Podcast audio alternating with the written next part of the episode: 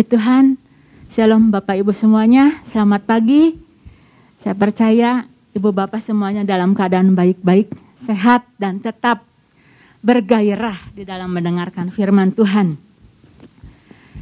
Ibu Bapak sekalian yang dikasih oleh Tuhan, uh, ketika saya membaca uh, tentang tema untuk minggu ini gitu ya, saya bilang sama anak saya gini, tahu nggak tema untuk minggu ini apa? Langsung anak saya bilang, apa? Saya bilang, Tuhan jijik dengan kepalsuan. Wow, anak saya langsung otomatis jangankan Tuhan. Saya pun nggak suka. Mual ya mah ya. Nah, ibu bapak yang dikasih oleh Tuhan, Pagi hari ini mari kita sama-sama mengevaluasi diri kita lagi ya. Seberapa lama kita ikut Tuhan? Mungkin di antara kita ada yang setahun, ada yang lima tahun, ada yang sepuluh tahun, lima belas tahun atau dua puluh tahun. Sebuah perjalanan yang panjang yang lama. Harusnya hari lepas hari. Kehidupan kita itu semakin hari semakin mengasihi Tuhan. Seiring perjalanan kehidupan kita tambah tahun, tambah kita mengenal Tuhan, harusnya kita semakin punya rasa hormat kepada Tuhan. Bertambah tahun di dalam cara kita mengasihi Tuhan, harusnya semakin memiliki rasa segan, rasa takut sama Tuhan. Tapi kok ini pesannya Tuhan jijik dengan namanya kepalsuan. Tuhan jijik, Tuhan mual dengan namanya kepalsuan. Apa artinya? Artinya berarti ada sesuatu yang salah. Sampai saat hari ini kalau pesan ini bisa sampai, artinya ada sesuatu yang salah kita hidupi. Ada sesuatu yang harus kita ubah. Ada sesuatu yang harus kita uh, tinggalkan. Karena yang namanya kepalsuan itu sesuatu yang gak disukai. Pada suatu hari, ketika tengah hari, saya tuh di ditelepon gitu dari sebuah instansi swasta telepon, kemudian ada seorang uh, apa uh, ngobrol gitu ya, minta ngobrol sama saya. Langsung dia bertanya, selamat siang Ibu Siana. Bagaimana Bu kabarnya Bu hari ini? Saya bilang, saya dari mana? Oh Bu, izinkan ya Bu ya, saya untuk mengenalkan diri saya. Saya dari sebuah perusahaan ini, ini, ini. Apakah Ibu bersedia untuk meluangkan waktunya, Bu? Sebentar saja. Saya mau me, apa? menceritakan, saya mau memperkenalkan bagaimana dengan perusahaan saya dan produk-produknya. Kemudian ya saya izinkan. Kemudian si orang tersebut ngomong, begini ya Bu ya, saya mau cerita. La la la la la la la la wah gitu ya. Semuanya tuh. Seperti se, seperti sebuah uh, sebuah cerita sebuah sebuah percakapan yang yang intonasi gaya bicaranya. Semuanya itu diatur sedemikian rupa sehingga menjadi indah untuk kedengarannya. Kemudian sesekali orang tersebut bilang bu Bolehkah saya minta identitas dari ibu? Biodata dari ibu? Ibu nama lengkapnya siapa? Saya sebut bilang, ya Syana Sari apa-apa gitu. Kemudian, e, ibu umur berapa? Saya bilang umur segini gitu ya. Wah, kalau mendengar dari suaranya, ibu sepertinya orangnya kalem banget. Skillnya skill anak muda. Wah, belum dalam hati belum tahu siapa saya gitu ya. Nah ibu bapak sekalian, ada profesi-profesi profesi-profesi tertentu yang dituntut untuk membuat seseorang itu uh, manis bicaranya, ramah, sopan, kemudian uh, tata bahasanya demikian diatur, gestur tubuhnya dibuat semenarik mungkin demi sebuah tujuan. Tetapi pada dasarnya belum tentu orangnya begitu. Belum tentu orangnya itu baik. Belum tentu orangnya itu ramah. Semuanya sepertinya baik tetapi semuanya adalah setelan belaka, settingan belaka. Nah ibu bapak, ketika ibu bapak mungkin ketemu nih sama orang yang demikian. Bagaimana perasaan ibu? Ih, gitu ya. Orangnya mah gak seperti kayak begitu. Nah ibu bapak, hal ini pun sama terjadi atas kehidupan bangsa Israel pada waktu itu. Pada waktu mereka datang kepada Tuhan, mendekat kepada Tuhan, mereka melakukan ritual-ritual ibadah. Tampaknya itu semuanya itu indah Semuanya itu bagus.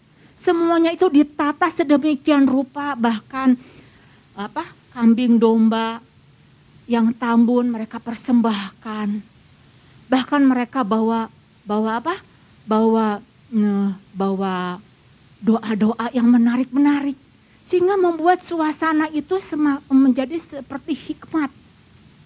Tetapi kata Tuhan, ih, aku jijik. Aku nggak suka.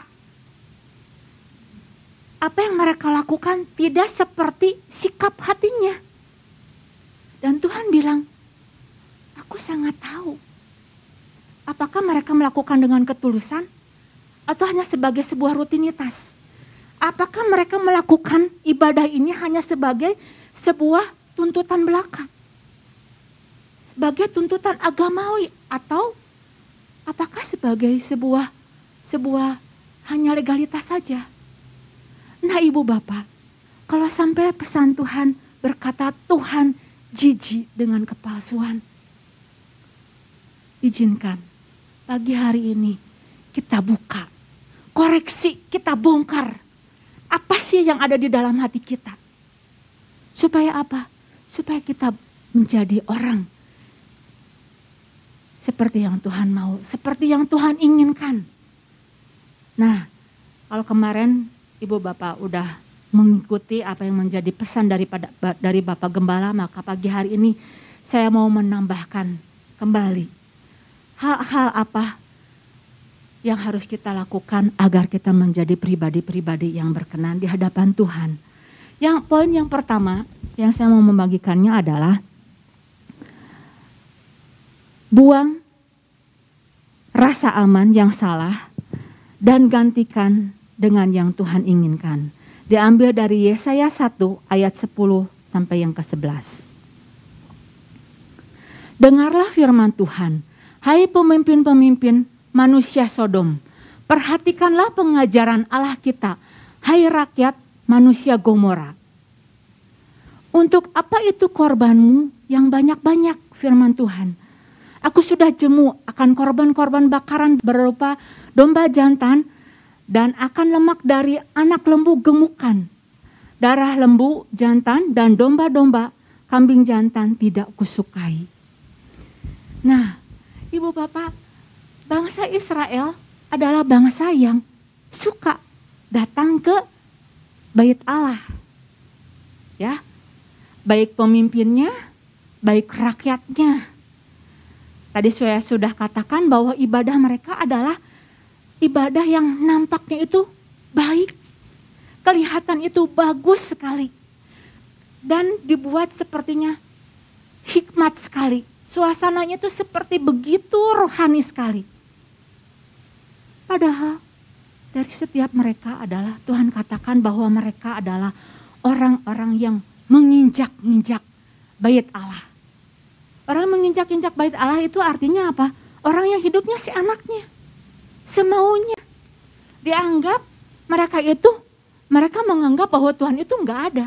Sekalipun mereka sudah berbuat dosa. Bahkan dikatakan bahwa di ayat yang pertama adalah pemimpin dan manusianya adalah manusia-manusia Sodom dan Gomora.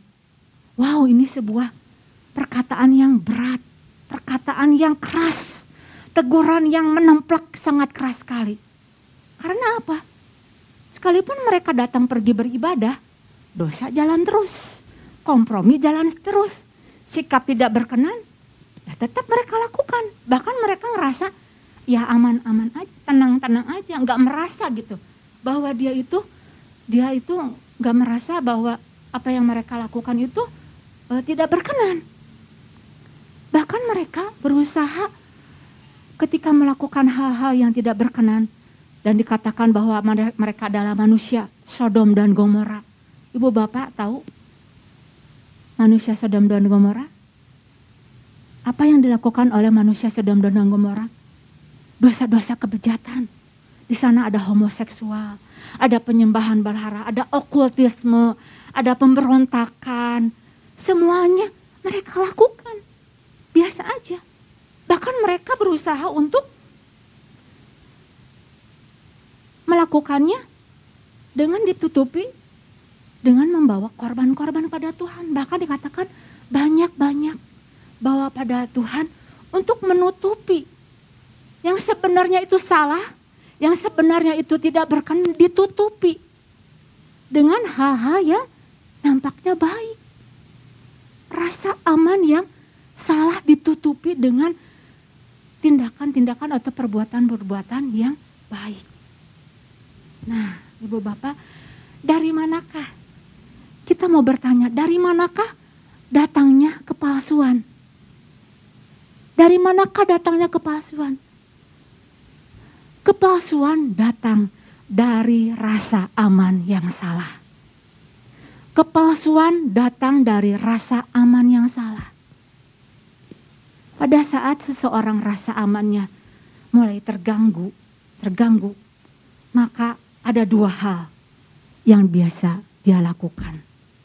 Yang pertama, orang tersebut bisa menjadi pribadi orang lain. Nampak menjadi ber, bisa berperan menjadi orang yang baik di hadapan orang ini bisa berbuat baik. Aduh, shalom.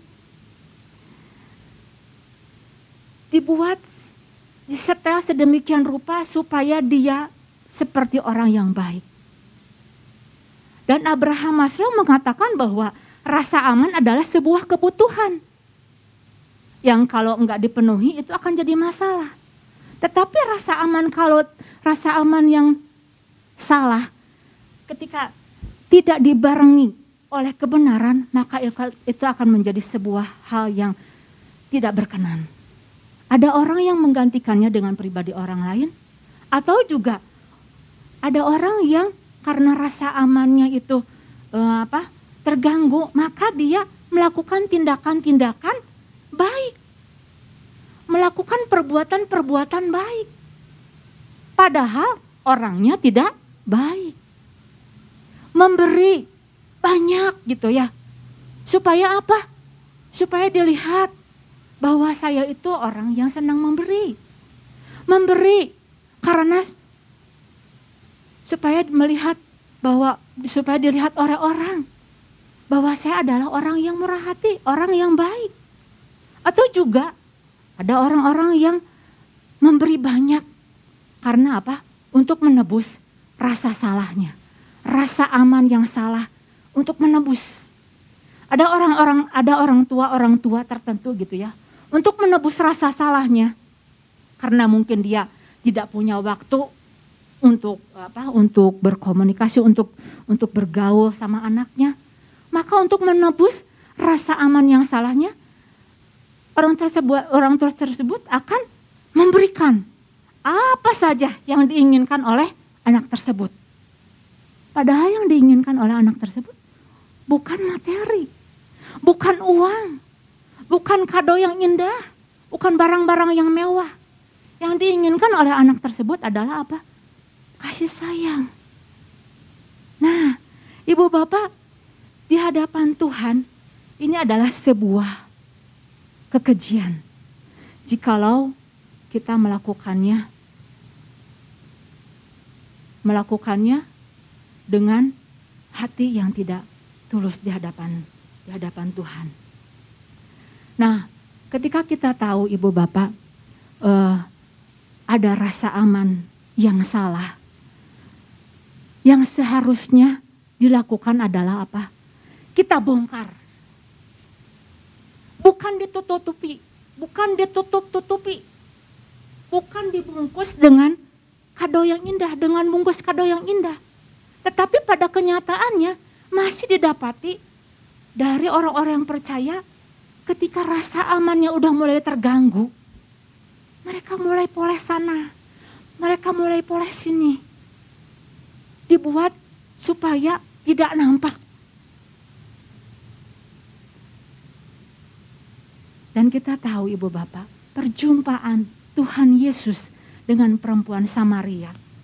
Itu perjumpaan yang membongkar rasa aman yang salah dari perempuan Samaria pada waktu itu.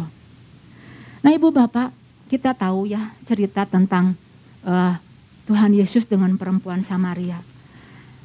Orang-orang pada waktu itu bertanya kepada Tuhan, kepada uh, mereka, bagaimana sih dengan penyembahan yang benar itu. Dan perempuan Samaria bertanya kepada Tuhan, kalau menurut orang Yahudi, penyembahan yang yang bisa memuaskan, yang memberikan rasa aman itu, menurut orang Yahudi harus pergi ke Yerusalem. Kalau menurut orang Samaria, penyembahan yang benar itu adalah mereka harus pergi ke gunung Gerizim. Bagaimana kata Tuhan? Dan perempuan Samaria ini punya rasa aman yang sepertinya terganggu. Bagi perempuan Samaria, rasa amannya itu adalah pada waktu dia datang menimba air di tengah bolong.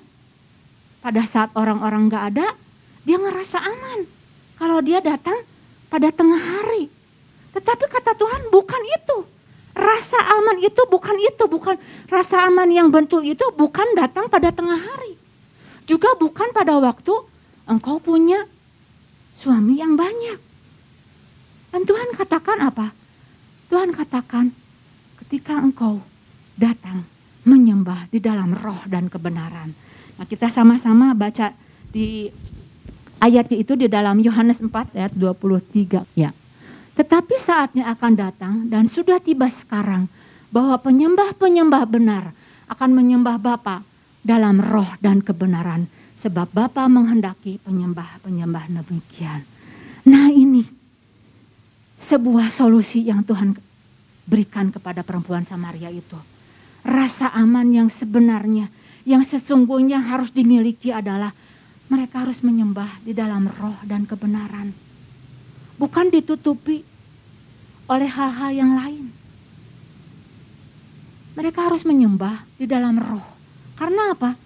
Karena ada Allah adalah roh, artinya apa? Kita harus menyembahnya di dalam roh. Jadi unsur-unsur yang namanya lahiriah, unsur-unsur yang namanya kedagingan itu sudah tidak bisa dilibatkan lagi di dalamnya. Kita harus menanggalkan pada waktu kita menyembah di dalam roh, kita harus menanggalkan yang namanya kedagingan kita. Sangkal diri, pikul salib senantiasa. Itu yang harus dilakukan pada saat kita mau menyembah Bapa di dalam roh dan kebenaran. Tetapi sampai saat hari ini masih didapati banyak anak-anak Tuhan yang sulit. Perkara yang tidak mudah menyangkal diri pikul salib itu bukan bukan perkara yang mudah. Kecuali kalau seseorang datang tersungkur pada Tuhan. Tuhan, saya mau hidup saya dipimpin oleh Tuhan. Bukan lagi dipimpin oleh kedagingan. Dan perkara ini adalah merupakan perkara tanggung jawab kita. Bukan tanggung jawab orang lain, bukan tanggung jawab Bapak Gembala. Perkara meninggalkan kedagingan, perkara menyembah di dalam roh dan kebenaran itu adalah tanggung jawab kita. Seberapa kita mau memberikan hidup kita. Seberapa kita mau memberikan hati kita kepada Tuhan. Sampai hidup kita mau dipimpin oleh roh Tuhan. Jadi apa yang harus kita lakukan? Caranya adalah mari Ibu Bapak ambil sebuah keputusan untuk mau diperbaharui hari lepas hari. Setiap hari yang namanya hari lepas hari itu setiap hari. Di dalam 2 Korintus 4 ayat dan ke-16 coba dikatakan. Sebab itu kami tidak tawar hati. Tetapi meskipun manusia lahiriah kami semakin merosot, namun manusia batiniah kami dibaharui dari sehari ke sehari. Jadi proses ini harus dilakukan hari lepas hari. Bukan artinya hanya satu kali, satu minggu perkara meninggalkan kedagingan itu udah beres. Oh enggak, enggak bisa seperti kayak begitu. Kita kan merasa bahwa kita itu sudah dibaharui pada waktu kita datang beribadah. Tok, cukup hanya satu minggu kita merasa bahwa kita sudah dibaharui. Padahal yang namanya pembaharuan, proses pembaharuan itu terus berlangsung. Selama tubuh daging ini masih ada, selama kita masih bisa makan capcay, siomay atau cemilan apa pun, selama tubuh ini masih ada, proses pembaharuan itu masih terus bekerja dalam kehidupan kita. Jadi jangan pikir, sedingkali kita berpikir gini, satu kali dalam satu bulan udah olahraga kita pikir oh udah udah olahraga saya udah sehat nggak bisa seperti kayak begitu. Proses pembaruan itu bekerja terus menerus dan rasanya sampai saat hari ini saya pun masih tetap harus melakukan mengecek diri saya minta sama Tuhan Tuhan saya harus diperbaharui. Saya harus melakukannya hari lepas hari sampai seperti apa yang Tuhan mau. Itu poin pertama yang harus kita lakukan. Buang rasa aman yang salah dan gantikan dengan apa yang Tuhan mau. Dengan satu sebuah kehidupan yang terus diperbaharui hari lepas hari. Kemudian apa lagi yang harus kita lakukan supaya kita boleh menjadi pribadi yang berkenan di hadapan Tuhan. Yang kedua adalah buang hati nurani yang tumpul dan perhatikan pengajaran dari Allah. Diambil dari Yesaya 1 ayat yang ke-10. Dengarkanlah firman Tuhan, hai pemimpin-pemimpin manusia Sodom. Perhatikanlah pengajaran Allah kita, hai rakyat manusia Gomora. Bangsa Israel adalah bangsa yang giat. Datang beribadah senang bawa korban banyak-banyak. Senang. Tetapi mereka adalah orang-orang yang lemah sekali di dalam memperhatikan pengajaran dari Allah. Ibu bapak yang dikasih oleh Tuhan, ada hal yang menarik ketika saya menggali kata perhatikanlah pengajaran Allah kita. Perhatikanlah di sini, di dalam bahasa aslinya itu adalah ausan. Pelafalannya itu adalah ausan ya. Artinya itu beri telinga, sudi untuk mendengarkan. Dan ada satu kata lagi yaitu adalah uh, yang kedua adalah menimbang. Nah, saya mau menjabarkannya satu-satu dulu ya. Perhatikanlah di sini ya. Artinya itu bisa berarti beri telinga, sudi untuk mendengar. Sudi untuk memberi telinganya untuk dengar. Sejauh yang saya tahu Ibu Bapak, ketika kita mengasihi pasangan kita, kita berkata, aku sayang sama kamu gitu ya. Maka apa yang dilakukan oleh pasangan tersebut? Dia akan beri waktunya, dia akan beri, dia akan dedikasikan hidupnya. Dia akan berikan telinganya untuk dengar. Dia nggak akan uh, apa? Dia berusaha untuk menyenangkan hatinya. tidak mau menyakiti hatinya. Nah, ketika kita tahu apa artinya dari memperhatikan itu adalah sudi untuk mendengar. Sampai seberapa saat hari ini kita beri waktu kita untuk Tuhan. Sampai seberapa banyak kita mengatakan bahwa Tuhan aku mengasihi Tuhan dan aku mau senantiasa menjalin hubungan dengan Tuhan lebih dalam lagi untuk tahu apa yang menjadi ungkapan hati Tuhan. Dan yang namanya berintim-intim mendengarkan suara Tuhan itu enggak ada polanya ibu bapak. Sama ketika kita berintim-intim dengan pasangan, enggak ada polanya. Setiap orang itu punya pola masing-masing. Jadi enggak ada polanya punya seperti kita ketika kita mendekati pasangan kita. Setiap orang itu punya cara yang berbeda-beda. Tetapi yang bisa kita lakukan adalah kita datang pada Tuhan. Kita beri diri kita. Kita beri waktu kita. Kemudian kita datang menyembah tersungkur pada Tuhan. Nah sampai saat hari ini, sudahkah kita melakukannya? Saya percaya, ini perkara yang sepertinya mudah, tetapi masih banyak anak-anak Tuhan yang kebingungan. Gimana sih caranya supaya saya bisa dekat sama Tuhan?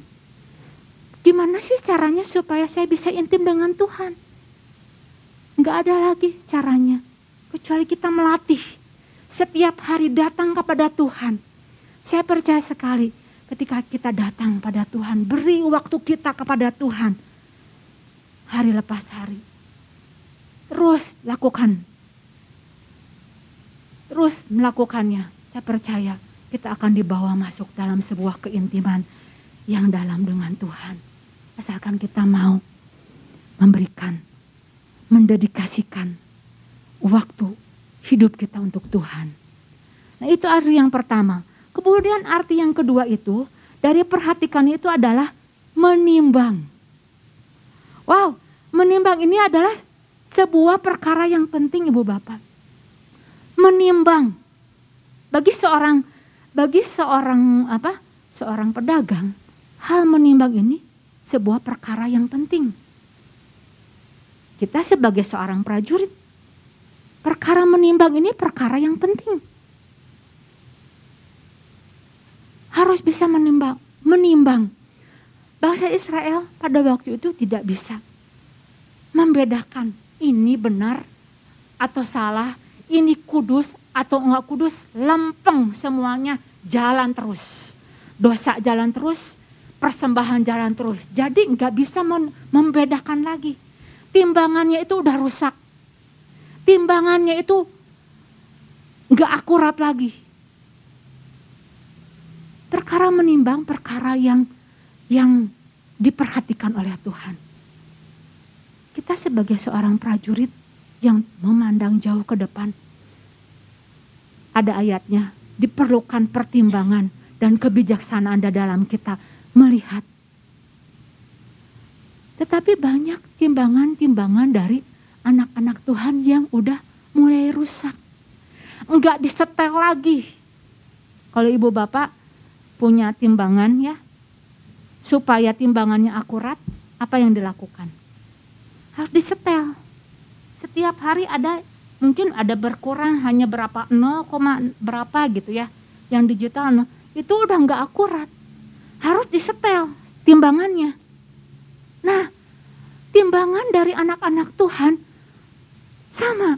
Harus disetel setiap hari. Harus diselaraskan setiap hari. Dengan apa diselaraskan dengan nilai-nilai kebenaran Tuhan Makanya di sini buang hati nurani yang tumpul dan perhatikan pengajaran dari Allah. Harus mulai memperhatikan, memperhatikan mulai disetel lagi. Betapa kita membutuhkan yang namanya pengajaran dari Tuhan. Hari lepas hari, bukan hanya kita bisanya hanya bisa mendengar khotbah-khotbah saja. Tetapi kita harus bisa mulai merenungkan firman ini dan kita harus bisa mulai menerapkannya di dalam kehidupan kita. Supaya apa? Supaya nggak ada kepa, kepalsuan. Supaya kita bisa menimbang dengan akurat. Supaya kita memiliki hati nurani yang terus dipertajam. Nggak tumpul. Nggak, nggak merasa sepertinya hati nuraninya tuh mati. Berbuat dosa ya nggak apa-apalah. Sedikit aja. Memang pada waktu kita berbuat dosa, kita nggak langsung seketika itu Tuhan hukum. Kita menjadi orang yang mati, enggak. Tetapi lambat laun, kalau kita tidak menyetel timbangan, menyelaraskan dengan kebenaran, maka hati nurani kita lama-lama, lama-lama akan dibuat jauh, lama-lama akan dibuat semakin tumbuh dan kita tidak bisa membedakan lagi seperti bangsa Israel yang dilakukan pada waktu itu. Dan semuanya itu akan menyakitkan hati Tuhan. Nah ibu bapak, dua hal ini yang saya mau membagikannya bagi ibu bapak ketika ketika Tuhan uh, mau baik kita sama-sama terus mengoreksi dan mulai memperbaiki diri, buang rasa aman yang salah, buang hati yang tumpul dan kembali kita terus menyelaraskan hari lepas hari mengubah cara pandang cara pikir cara pandang cara pikir kita senantiasa. Demikian firman Tuhan, Tuhan Yesus memberkati.